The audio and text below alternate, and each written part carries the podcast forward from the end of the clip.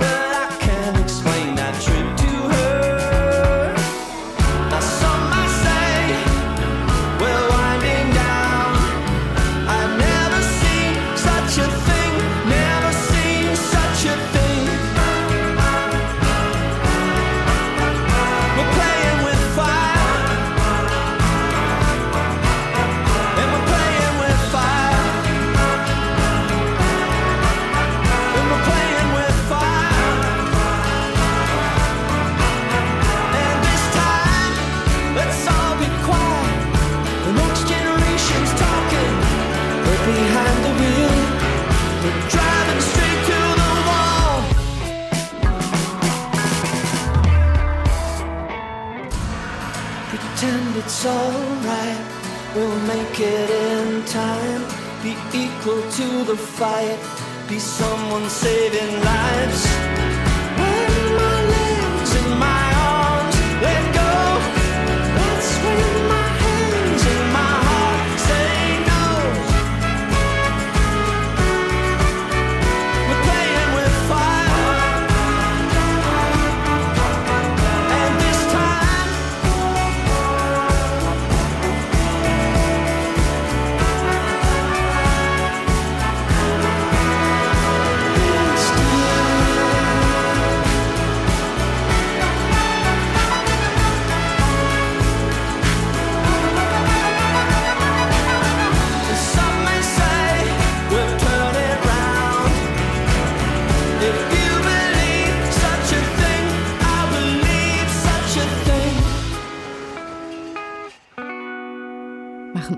unerschrocken seit Jahrzehnten Musik Crowded House bei MDR Kultur.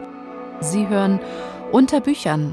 Eine Stunde in der Redaktion von Britta Selle. Ich bin Ellen Schweder, freue mich, dass Sie dabei sind. Wir steigen gleich ein mit einem Buch für alle ab neun, das vom Schulgarten und von fiesen Mitschülern und besten Freunden erzählt, von eigenartigen Nachbarn und einem befreienden Regentanz. Wir stellen Ihnen ein Buch vor, in dem die Krabbertsage mit neuen Illustrationen versehen wurde. Zum 50. des Jugendbuchklassikers Momo ist ein Bilderbuch erschienen mit neuen Illustrationen und Michael Ende Text Auszügen. Wir gucken, entspricht diese Version noch der ikonischen Momo? Britta Selle mit einer Einschätzung in der Mitte dieser Stunde. Wir stellen Ihnen drei Kandidaten für den Deutschen Jugendliteraturpreis vor. Und dann geht es noch um ein Kindersachbuch, das vom wundersamen Leben der Pflanzen erzählt. Das sind die Vorhaben für diese Ausgabe. Willkommen und viel Spaß damit. I was standing at the counter. I was waiting for the change. when I heard that old familiar music start. It was like a lighted match had been tossed into my soul. It was like a dam had broken in my heart. After taking every detour, getting lost and losing track, so that even if I wanted, I could not find my way back. After driving out the memory of the way things might have been. After I've forgotten all about us, the song remembers well. We were rolling through the Rockies We were up above the clouds when a station out of Jackson played that song.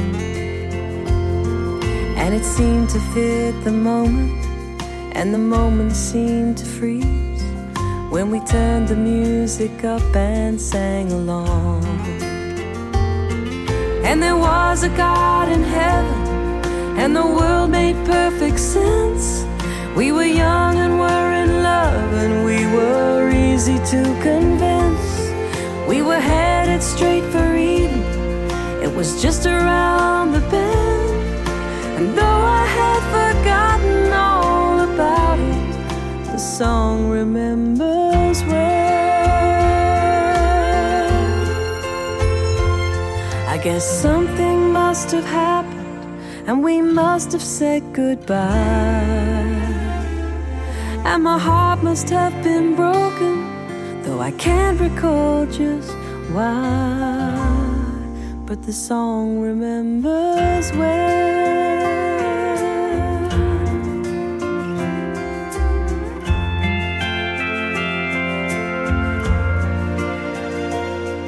Well, for all the miles between us, and for all the time that's passed, you would think I haven't gotten very far.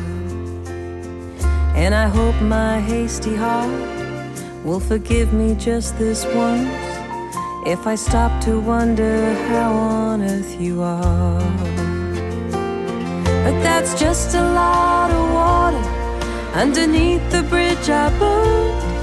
And there's no use in backtracking around corners I have turned. Still, I guess some things we bury are just bound to rise again.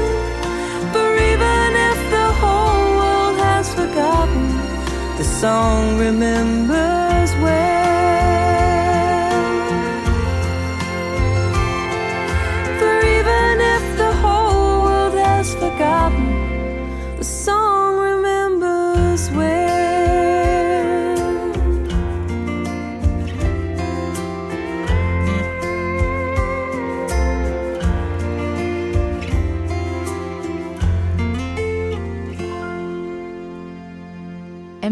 Kultur. Unter Büchern Kinder- und Jugendbücher in der Auswahl der MDR Kulturliteraturredaktion. Gemeinsam kann man alles schaffen. Diese Botschaft vermittelt eine spannende Freundschaftsgeschichte von Martina Wildner. Der etwas irreführende Titel heißt Moritz, King Kong und der Regentanz. Irreführend, weil mit King Kong nicht das riesige Monster gemeint ist, sondern eine spezielle Sonnenblumensorte. Dieses Kinderbuch erzählt vom Schulgarten, aber auch von fiesen Mitschülern. Dagegen stehen dann beste Freunde, lässt uns an einem improvisierten Regentanz teilnehmen und eigenartige Nachbarinnen näher kennenlernen. Britta Selle stellt es vor. Es ist heiß, sehr heiß und staubig trocken in diesem frühen Sommer. Die Schwimmbäder sind überfüllt, kalte Fußbäder in der Nacht helfen beim Einschlafen. Moritz Klasse will mit Sonnenblumen der Sorte King Kong an einem Schulgartenwettbewerb teilnehmen. Das ist für ihn als Pflanzenfan eine tolle Sache, doch die Pflänzchen haben es schwer bei dieser krümeligen Trockenheit. Unsere Sonnenblumen sind mickrig. Sie brauchen so viel Wasser, wir kommen mit dem Gießen nicht hinterher. Wären deiner Meinung nach andere Pflanzen besser?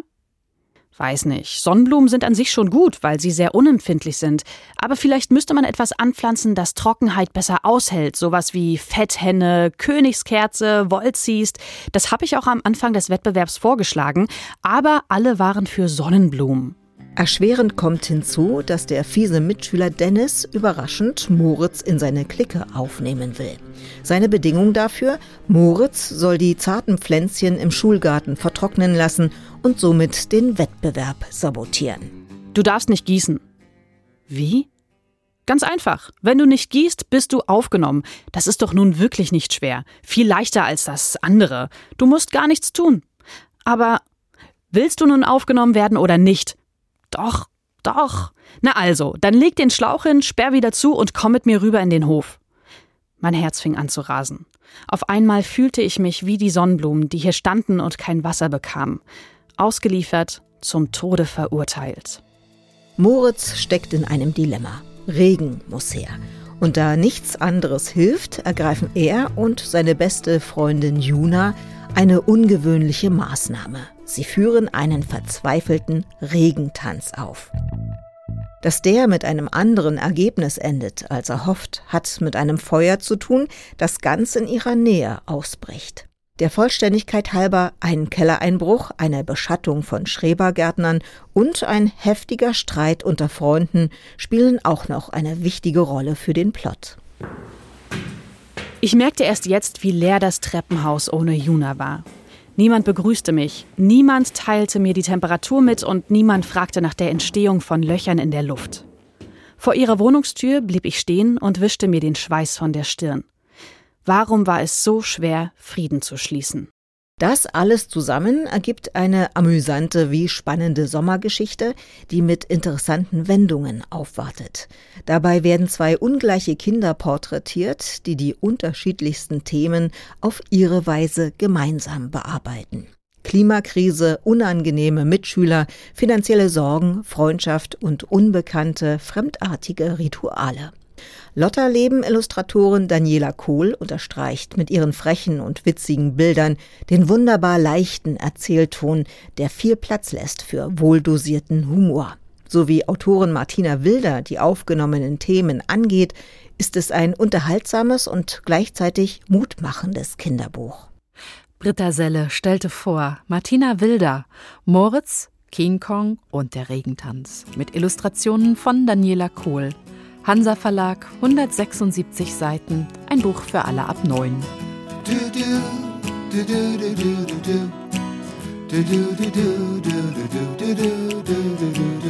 I'll take the world apart to find a place for a peaceful heart. I know I've got to find it, although I break down the walls of China. I shake the world around until my little mellow home is found. I look till I find my beauty. I would jump right over Mount Fuji. La la la la la la la la la la la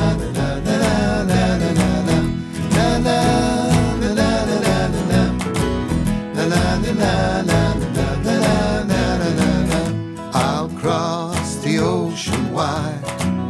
If I knew it's on the other side, I'll find some boat to sail in, or might have to swim all the way.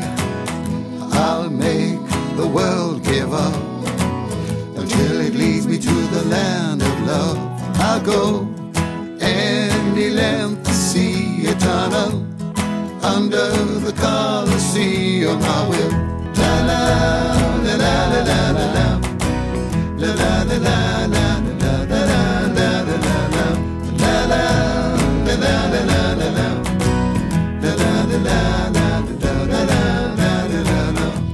i'll take the world apart to find a place for a peaceful heart.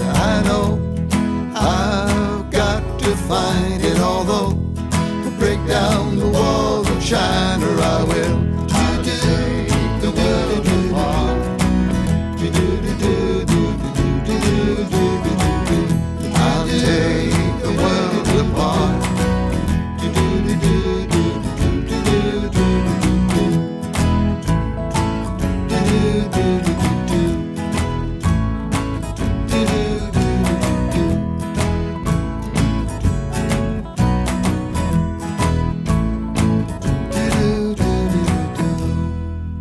Yusuf, Cat Stevens bei MDR Kultur in Unterbüchern. Und wir widmen uns Krabat. Das ist vielleicht die populärste sorbische Sagenfigur außerhalb der Lausitz. Etliche Filme und Bücher haben schon viel dazu beigetragen, zu dieser Popularität. Der DEFA-Film von 1975 oder die Verfilmung aus dem Jahr 2008 zum Beispiel. Bücher. Der sorbische Autor Juri Bresan hat den Stoff gleich zweimal verarbeitet, aber am bekanntesten ist sicherlich der gleichnamige Jugendroman von Ottfried Preußler. Der Autor hat seinen Jugendroman in der Originalzeit der Überlieferung angesiedelt, zur Zeit des Dreißigjährigen Krieges, also vor etwa 400 Jahren. Im Konvolut all dieser Erzählungen tauchen auch reale Orte und Figuren auf. So kommt der Dresdner Königshof vor und natürlich der kleine Ort Schwall Schwarzkolm bei Hoyerswerda, wo sie bis heute steht, von immer mehr Ferienhäuschen umgeben, die Krabbertmühle. Anlässlich des 100. Geburtstages von Ottfried Preußler ist nun im Thienemann Verlag eine Schmuckausgabe von Krabat erschienen, für die der iranische Künstler Merdad Zaeri die Illustrationen schuf. Eva Geding stellt die Neuausgabe vor. Man hätte es wissen können. Das Büro des Müllers, bei dem der sorbische Junge Krabat als Lehrling anheuern will, ist schon auf den ersten Blick, gelinde gesagt, etwas unseriös, ganz zu schweigen vom Müller selbst. Sein Blick fiel in eine schwarze, vom Schein einer einzigen Kerze erhellte Kammer. Die Kerze war rot. Sie klebte auf einem Totenschädel, der lag auf dem Tisch, der die Mitte des Raumes einnahm. Hinter dem Tisch saß ein massiger, dunkel gekleideter Mann, sehr bleich im Gesicht, wie mit Kalk bestrichen. Ein schwarzes Pflaster bedeckte sein linkes Auge. Trotz dieses düsteren Eindrucks verpflichtet sich Krabbert, für drei Jahre bei dem Müller in die Lehre zu gehen. Er ist 14, obdachlos und hat nichts zu verlieren. Hergeführt hat ihn aber etwas anderes. Ein seltsamer, immer wiederkehrender Traum. Elf Raben saßen auf einer Stange und blickten ihn an. Er sah, dass ein Platz auf der Stange frei war, dann hörte er eine Stimme, Krabat, erscholl es, komm nach Schwarzkolm in die Mühle. Es wird nicht zu deinem Schaden sein. Das mit dem Schaden ist etwas optimistisch formuliert, denn es wird in der dreijährigen Lehrzeit durchaus brenzlig für den Jungen. Bald schon wird nämlich klar, dass es in der Mühle im Koselbruch nicht mit rechten Dingen zugeht. In manchen Nächten erscheint ein dunkler Gevatter, der mit Knochen gefüllte Säcke vermahlen lässt. Ab dem zweiten Lehrjahr weiht der Müller seine Schützlinge außerdem in die Zauberkunst ein. Dann passiert etwas Schreckliches. Am Neujahrsmorgen fanden sie Tonda. Mit dem Gesicht nach unten lag er am Fuß der Bodenstiege. Die Mühlknappen schienen nicht überrascht zu sein. Nur Krabat vermochte es nicht zu fassen, dass Tonda tot war. Er griff nach der Hand des Toten. Gestern noch hatte er sie gespürt, auf der Stirn, vor dem Einschlafen. Jetzt war sie starr und kalt. Auch am Neujahrsmorgen des nächsten Jahres stirbt einer der zwölf Lehrlinge und wird durch einen neuen ersetzt. Juro, ein anderer Mühlknappe, öffnet Krabat die Augen. Wenn du so weitermachst, wirst du auf der Mühle der Nächste sein, der dran glauben muss. Michael und Tonda und alle anderen, die draußen verscharrt liegen auf dem Wüstenplan, alle haben den gleichen Fehler begangen wie du. Sie haben zu viel gelernt in der schwarzen Schule und haben's den Meister merken lassen. Ottfried Preußler hat in seinem 1971 erschienenen Jugendroman auch eigene Erfahrungen verarbeitet. 1923 als Sudetendeutscher im tschechischen Liberec geboren, war er anfänglich von den Nationalsozialisten begeistert. Auch sein Krabat erliegt zunächst der Verführung durch die Macht, die er durch das Zaubern erlangt. Erst als er das makabere Spiel nicht mehr länger mitmachen will, wächst er über sich hinaus.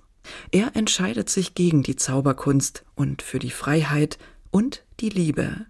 Denn befreit werden kann Krabat nur durch die Fürbitte eines liebenden Mädchens.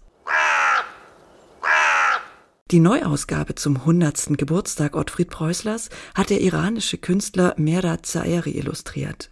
Seine Bilder, die an Zeichnungen in Schabkarton erinnern, spiegeln in ihren Grautönen die düstere Stimmung in der schwarzen Mühle wider, wirken zuweilen aber etwas kontrastarm. So steht vor allem der Text im Mittelpunkt.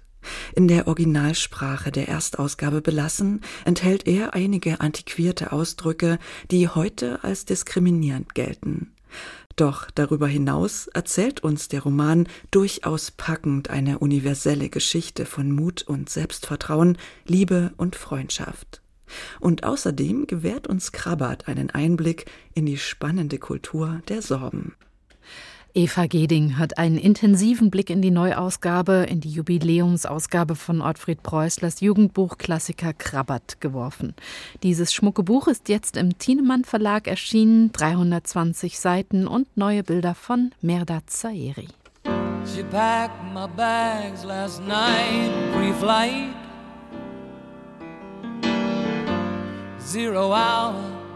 9 a.m. And I'm gonna be high as a kite by then.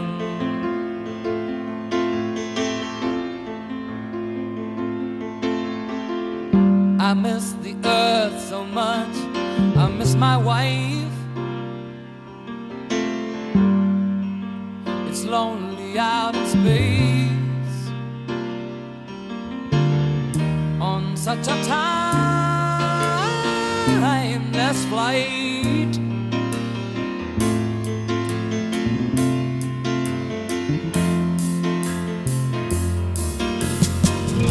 And I think it's gonna be a long, long time till touchdown brings me round again to find I'm not the man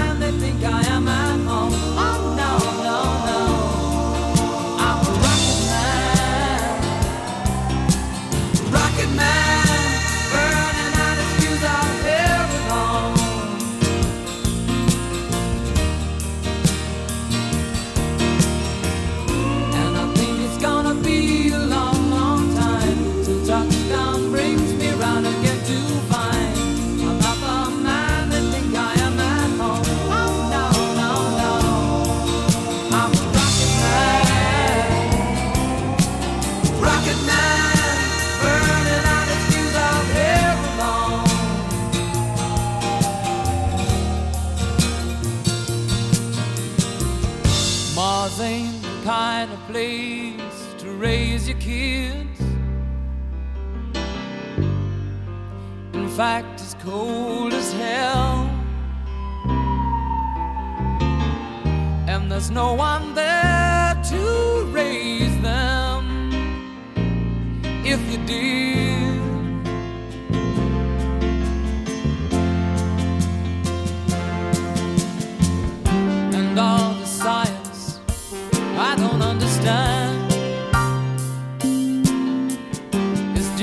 job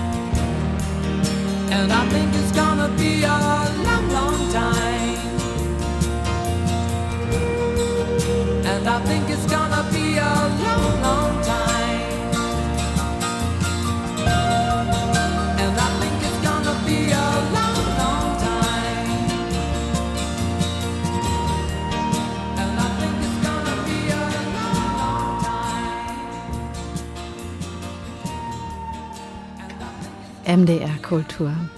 Sie hören unter Büchern und wir sagen Happy Birthday einem besonderen Mädchen. Dieses Kind wird 50, aber sie war schon immer alterslos, mehr Kind als viele andere und gleichzeitig ausgestattet mit einer Gabe des Zuhörens, wie sie manche ihr ganzes Leben nicht erreichen. Es geht um Momo, das kleine Mädchen aus dem Jugendbuch Klassiker von Michael Ende, das den Menschen die Zeit zurückbringt und die Welt vor Zeitdieben rettet. Momo selbst ist alterstechnisch eingefroren. Im Märchenroman wird sie immer neun oder auch zwölf Jahre alt bleiben. Wie alt sie da wirklich ist, das weiß sie nämlich nicht so genau. Im September 1973 ist der Roman von Michael Ende erstmals erschienen. 50 ist er also und noch immer so aktuell wie damals. Mehr als zwölf Millionen Mal und in 53 Sprachen verkaufte sich das Werk weltweit.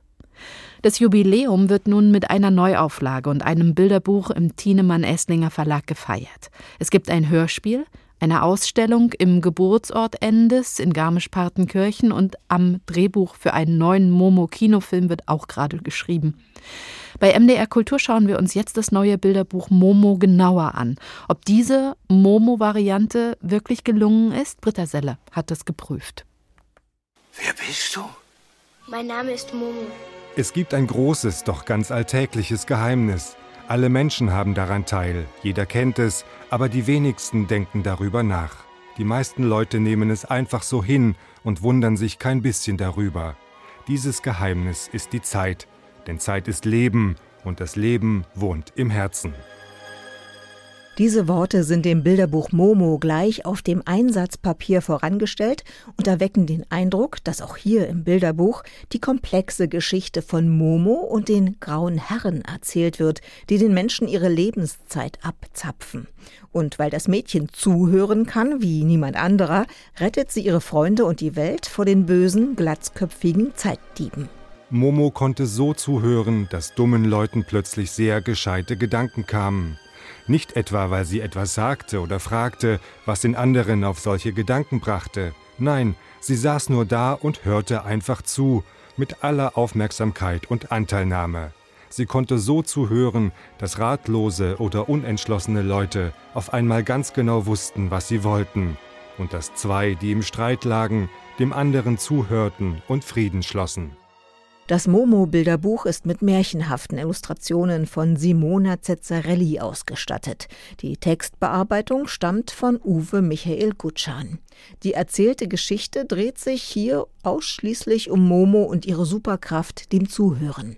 Die kleinen Betrachterinnen und Betrachter folgen Momo dabei, wie sie ihren Freunden und den Menschen der Stadt lauscht und wie dadurch auch wunderbare Fantasiespielwelten entstehen. Alles schwingt durch Momo in einem harmonischen Rhythmus, der mit der besonderen Lebensweisheit von Beppo, dem Straßenfeger, unterstrichen wird. Man darf nie an die ganze Straße auf einmal denken, verstehst du? Man muss nur an den nächsten Schritt denken, an den nächsten Atemzug, an den nächsten Besenstrich und immer wieder nur an den nächsten. Dann macht es Freude, dann macht man seine Sache gut. Gelassenheit, Zuversicht und Fantasie prägen die Geschichte im Bilderbuch, denn es behandelt nur den ersten Teil des Romans, der mit Momo und ihre Freunde überschrieben ist. Der dramatische und spannende Kampf Momos gegen die grauen Herren wird vollständig ausgelassen. Ist das dann noch Michael Endes ikonische Momo? Nein, ist sie nicht, kann sie gar nicht sein. Allein schon der geringe Umfang des Textes bei einem Bilderbuch spricht dagegen und auch die neuen Illustrationen. Denn Michael Ende hatte für seine Momo eigene Bilder angefertigt. Simona Cezzarellis Illustrationen sind wunderschön, erschaffen fantastische Welten und unterstreichen die märchenhaften Szenarien, die sehr italienisch wirken, ganz im Sinne des Italien-Fans Michael Ende. Das Bilderbuch beschließt mit den Sätzen und wer nun immer noch meint, zuhören sei nichts Besonderes, der mag nur einmal versuchen, ob er es auch so gut kann. Damit breitet sich ein wohliges Gefühl bei den Lesenden und Zuhörenden aus. Für die Achtsamkeit ist auf jeden Fall etwas getan. Auch darauf kann ein Buch durchaus ausgerichtet sein. Doch für eine Momo ist das dann etwas zu wenig und zu konfliktarm. Vielleicht aber, und das ist die Hoffnung, ist es auch gerade diese angenehme Leseerfahrung, die Kinder später dazu veranlasst, Momo, den Klassiker, selbst in die Hand zu nehmen und darüber nachzudenken, wer oder was uns allen auch heute immer noch die Zeit stiehlt. Das neue Bilderbuch Momo Britta Selle mit der Einschätzung dazu. Es ist anlässlich des 50. Jubiläums des Jugendbuchklassikers jetzt im Thienemann Esslinger Verlag erschienen und keineswegs mit dem eigentlichen Roman zu verwechseln. Uwe Michael Gutschan hat die Textbearbeitung übernommen. Dazu gibt es 32 von Simona Cezzarelli zauberhaft illustrierte Seiten. Gedacht ist das Buch für alle ab sechs. Die Urmomo, also der Klassiker von Michael Ende, der ist für alle ab zwölf erschienen. Und ähm, egal wie alt sie sind, egal ob groß oder klein, wichtig zu wissen, Michael Ende hat gar keine Altersangaben gemacht. Er wollte seine Geschichten für alle schreiben.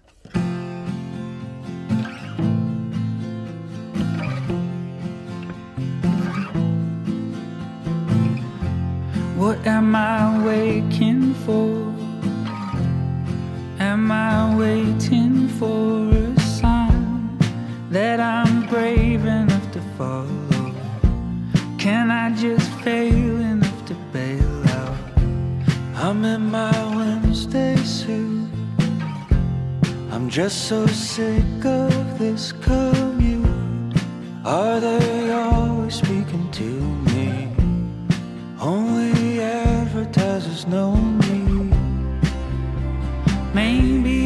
falling away, counting down the days, trying to make a better mistake. Oh, oh, oh, call you when I land. Don't think about the distance. Do you understand? Not everything is missing. Oh, oh,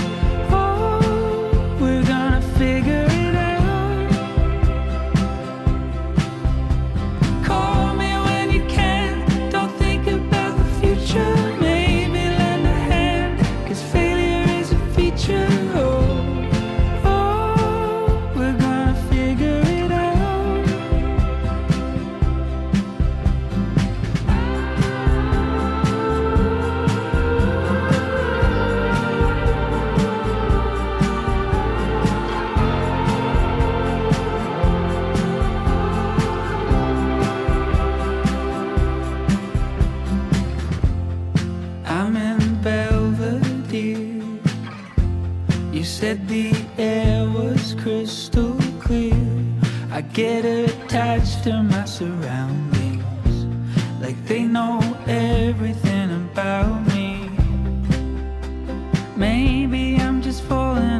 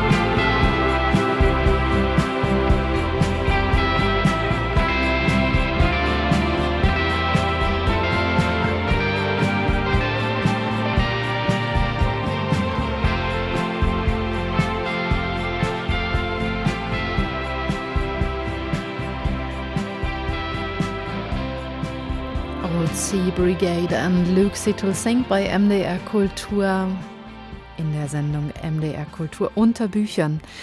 Auf der Frankfurter Buchmesse, die diesen Monat, den Oktober, jedes Jahr zum aufregenden Buchmonat macht, wird ein wichtiger Preis verliehen, der Kinder- und Jugendbücher hervorhebt und auszeichnet. Gemeint ist der Deutsche Jugendliteraturpreis.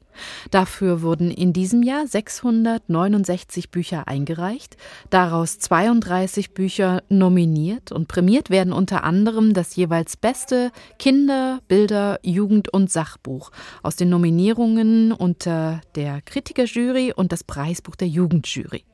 Um einen kleinen Eindruck zu bekommen, wie weit gefächert die nominierten Titel thematisch liegen, stellt Ihnen Ole Steffen in den Buchtipps in Kürze jetzt drei dieser 32 Bücher vor. Dieses unkonventionelle Aufklärungsbuch erleichtert gehemmten Eltern wie interessierten Teenagern das Leben, denn es bietet gut recherchiertes Wissen, geschrieben in einem jugendlich zugewandten Ton. Auffällig zielgruppentreffend ist die kreative, witzige Gestaltung. Bunte Comicbilder, erzählender Text, konkrete Tipps, explizite Schaubilder und Notizblätter zum Ausfüllen regen die pubertierende Generation zum Nachlesen an. Das Buch denkt unterschiedliche sexuelle Orientierungen mit, klärt über biologische Fragen auf, stellt die Lust am Sex und den eigenen Körper in den Vordergrund, informiert zu sehr persönlichen Angelegenheiten.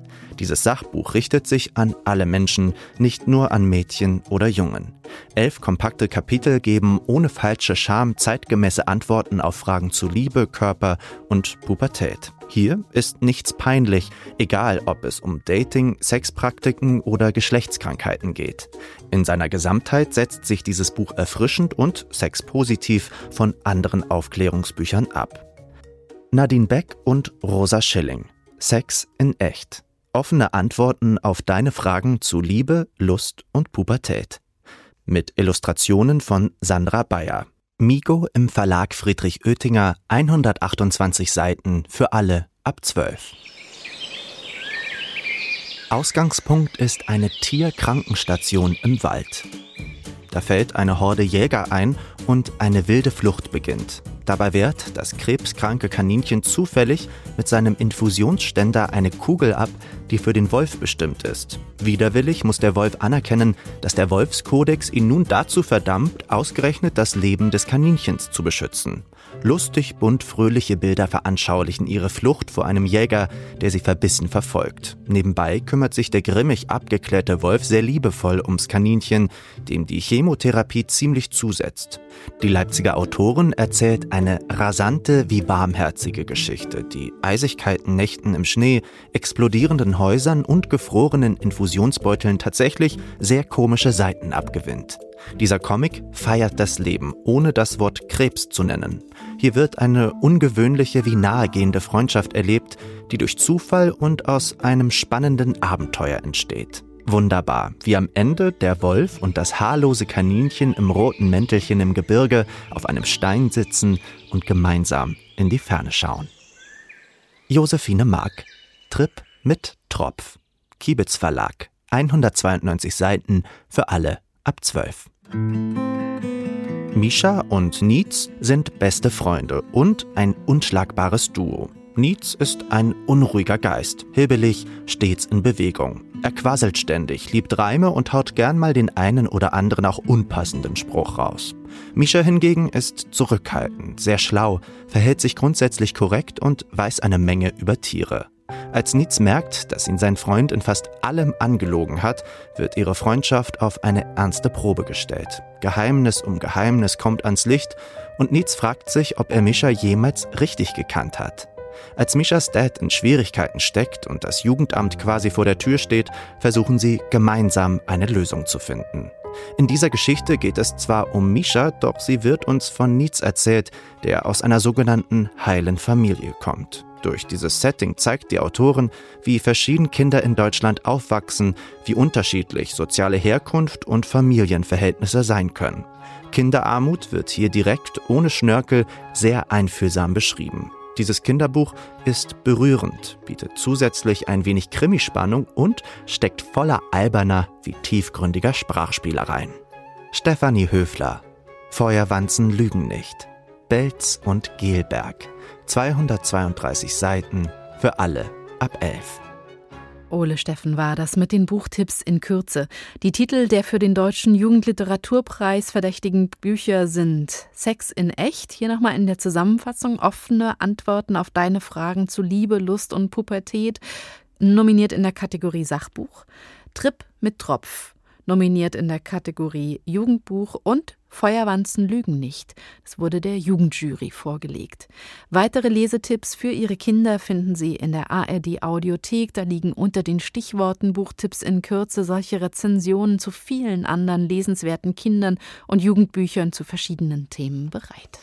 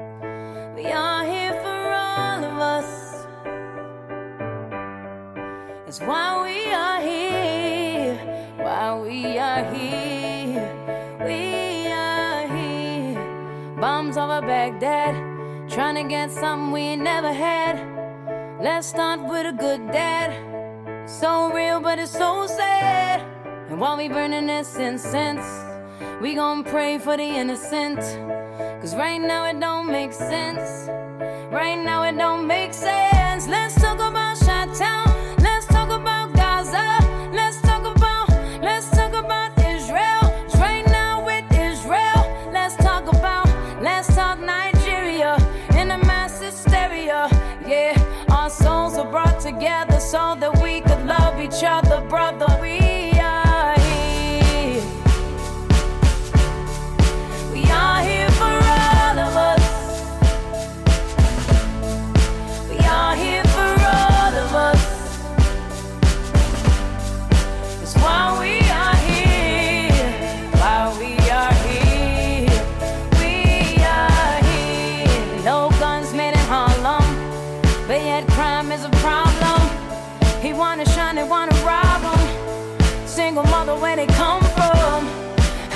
gonna save the nation with no support for education?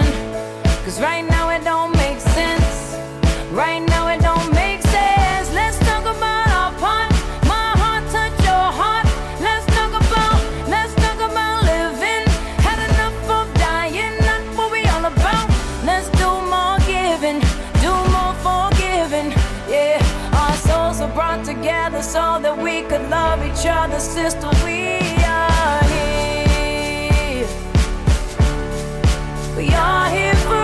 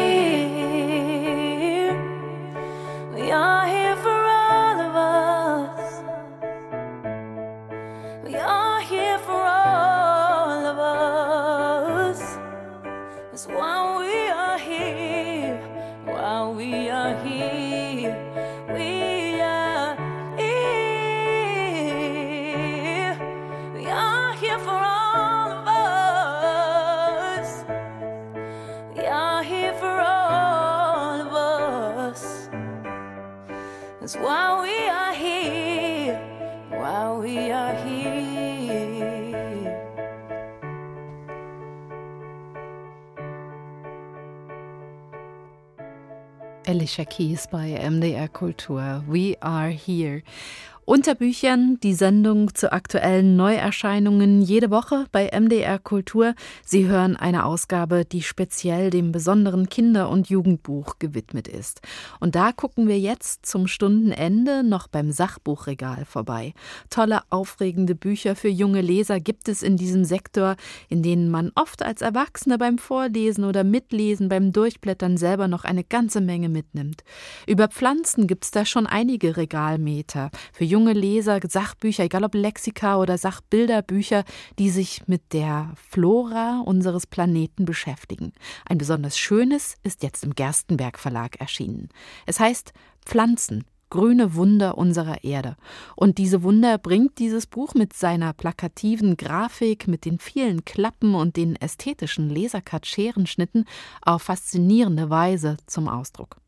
Juliette Einhorn hat den gut recherchierten Text geschrieben und Hélène Drüver hat gezeichnet und die Scherenschnitte für dieses großformatige Kindersachbuch angefertigt. Karin Hahn stellt es für MDR Kultur vor. Wir sind umgeben von Hunderttausenden Pflanzen. Selbst in Betonschluchten von Großstädten sind sie zu finden.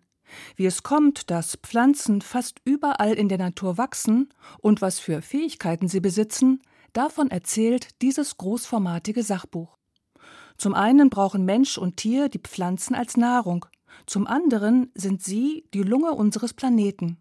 Und so stellt Juliette Einhorn gleich zu Beginn das Phytoplankton, die kleinsten pflanzlichen Organismen vor, die sich wie ein Farbteppich nahe der Meeresoberfläche ausbreiten. Dem pflanzlichen Plankton gelingt ein Zauberkunststück.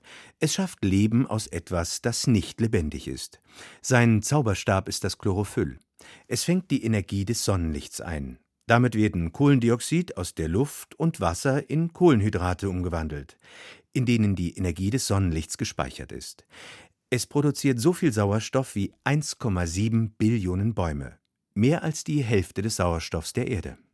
Blättert man durch die stabilen Seiten, dann gibt es hinter Klappen und in plakativen Grafiken viel zu entdecken. Da ist eine überdimensional große Kirschblüte zu sehen, deren Aufbau, gut beschriftet, dabei hilft, zu verstehen, wie Blütenpflanzen bestäubt werden. Klappt man die Seite um, kann man die Keimung einer Erbse vom Samenkorn bis zur ausgewachsenen Pflanze ober- und unterirdisch verfolgen.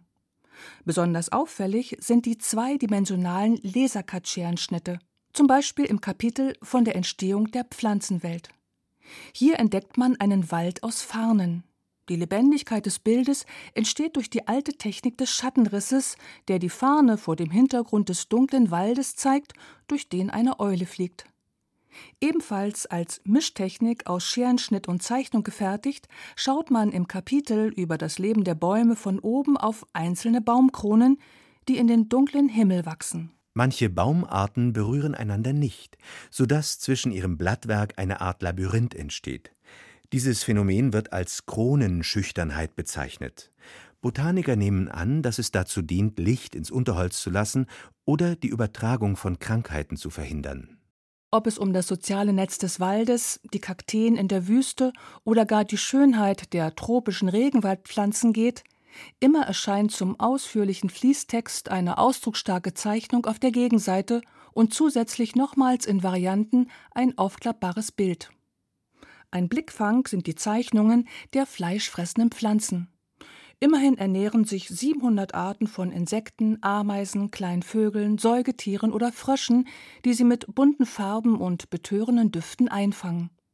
Spannend ist das Kapitel über Heilpflanzen, die Schmerzen lindern können, und Giftpflanzen, die absolut gefährlich sind. Die Sonnenblume kann radioaktive Substanzen aufnehmen. Daher wurden bei Tschernobyl und Fukushima Sonnenblumen angepflanzt, um dort die durch die Atomunfälle verseuchten Böden zu dekontaminieren. Alle Pflanzenteile des Maiglöckchens sind für Mensch und Tier giftig, wenn sie geschluckt werden. Das gilt sogar für das Wasser in der Vase. Sicher ist das kein Sachbuch, das Kinder ab zehn Jahren, so die Altersempfehlung des Verlages, einfach mal so zum Zeitvertreib lesen, auch wenn beim Formulieren der informativen Sachtexte gut verständliche bildliche Vergleiche herangezogen werden. Neugierig könnten Mädchen und Jungen allerdings werden, wenn sie die klaren Bildkompositionen von Helene Drüver sehen und Lust bekommen, Pflanzen und Bäume zu zeichnen. Interessant ist auf jeden Fall der spielerische Umgang mit den Scherenschnitten und den aufklappbaren Illustrationen, die das Innenleben der Pflanzen über und unter der Erde abbilden. Im letzten Kapitel des Sachbuches jedoch erkennen die jungen Lesenden, allein oder vielleicht mit den Eltern, die fatalen Zusammenhänge gegenwärtiger Entwicklung. Die zunehmende Zerstörung natürlicher Lebensräume und die Folgen der Erderwärmung und Entwaldung. Ein Kindersachbuch, das also einiges bietet, es weckt Neugier, es ist wunderbar gestaltet und es lässt bei aller Schönheit auch die Realität nicht außen vor. Karin Hahn hat das Kindersachbuch Pflanzen, grüne Wunder unserer Erde vorgestellt. Das großformatige Buchkunstwerk ist im Gerstenberg Verlag erschienen, 48 Seiten, empfohlen für alle ab 10. Und das war unser letzter Buchtipp für heute. Das Unterbüchern Spezial zum Kinder- und Jugendbuch geht zu Ende. Es lag in der Redaktion von Britta Selle. Ich bin Ellen Schweder und sag Danke fürs Zuhören. Alle unsere Podcasts finden Sie zum Abonnieren unter mdrkultur.de.